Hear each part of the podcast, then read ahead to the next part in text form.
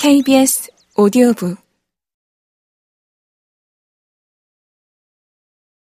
랑드리가 파데트를 만나지 못한 채 일주일이 흘렀다.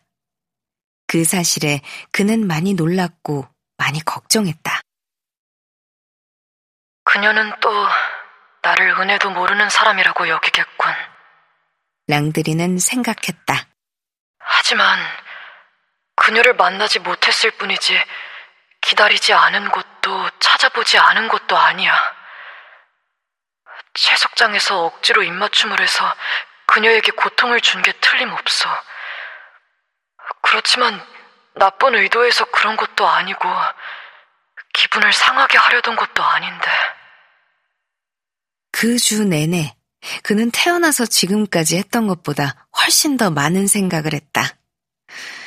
자기가 무슨 생각을 하는 건지 알 수 없었지만 생각에 잠겨 있었으며 마음에 동요가 있었다. 일할 때에는 억지로 참으며 할 수밖에 없었다.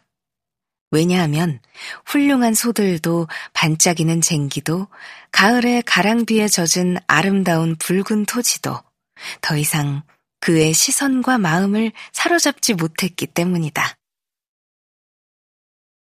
목요일 밤 실비네를 만나러 가보니 실비네 역시 얼굴에 수심이 가득했다. 실비네는 랑드리와 성격은 다른데도 때로는 메아리처럼 같은 기분을 느낄 때가 있었다. 그는 어떤 일 때문에 동생이 심란하다는 것은 알아차렸지만 그게 어떤 것인지는 짐작조차 하지 못했다. 그는 랑드리에게 마들롱과 화해했는지 물었는데 랑드리는 그렇다고 대답했다.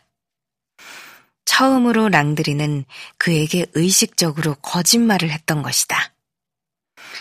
사실 랑드리는 마들롱과 아직 한마디도 하지 않았고 언젠가는 말을 하려고 생각하고 있었다. 서두를 것은 없다고 생각했다.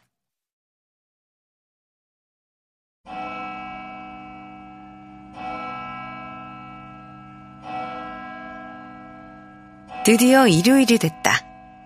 랑드리는 미사 시간에 제일 먼저 도착한 무리에 속했다.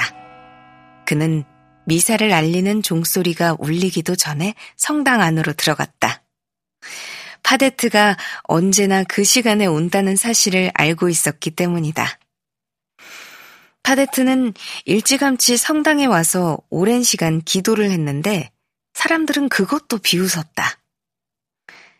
랑드리는 자그마한 아가씨가 성모 마리아의 제단 앞에 무릎을 꿇고 등을 돌린 채 얼굴을 양손에 묻고 열심히 기도를 올리고 있는 것을 보았다. 자세로 보아 분명히 파데트 같았지만 머리 모양이나 옷맵시가 달랐다. 그는 파데트가 현관 근처에 있나 싶어서 다시 밖으로 나가보았다. 현관 주변은 이 동네에서 거지 집합소라고 불리고 있었다. 누더기를 입은 거지들이 예배 시간 동안 그곳에 모여 있기 때문이었다.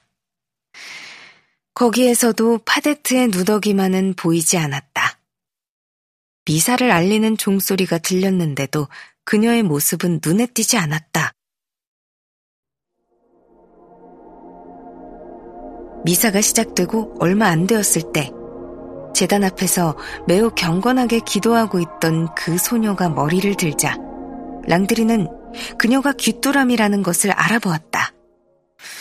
그로서는 완전 처음 보는 옷차림과 외양을 하고 있었다. 분명히 평소에 그 초라한 옷이었다. 싸구려 모직 치마, 빨간 앞치마, 레이스 없는 리넨 두건. 그러나 이것들을 지난 한 주간 다시 세탁하고 자르고 바느질했던 것이다. 옷은 훨씬 길어져서 양말 위까지 알맞게 내려왔고 양말은 눈부시게 하얗고 두건 역시 그랬다. 두건은 새로운 모양을 하고 있었고 윤기가 흐르는 검은 머리 위에 얌전하게 고정되어 있었다. 숄은 새 것으로 예쁜 연노란색이어서 그녀의 구릿빛 피부를 돋보이게 했다.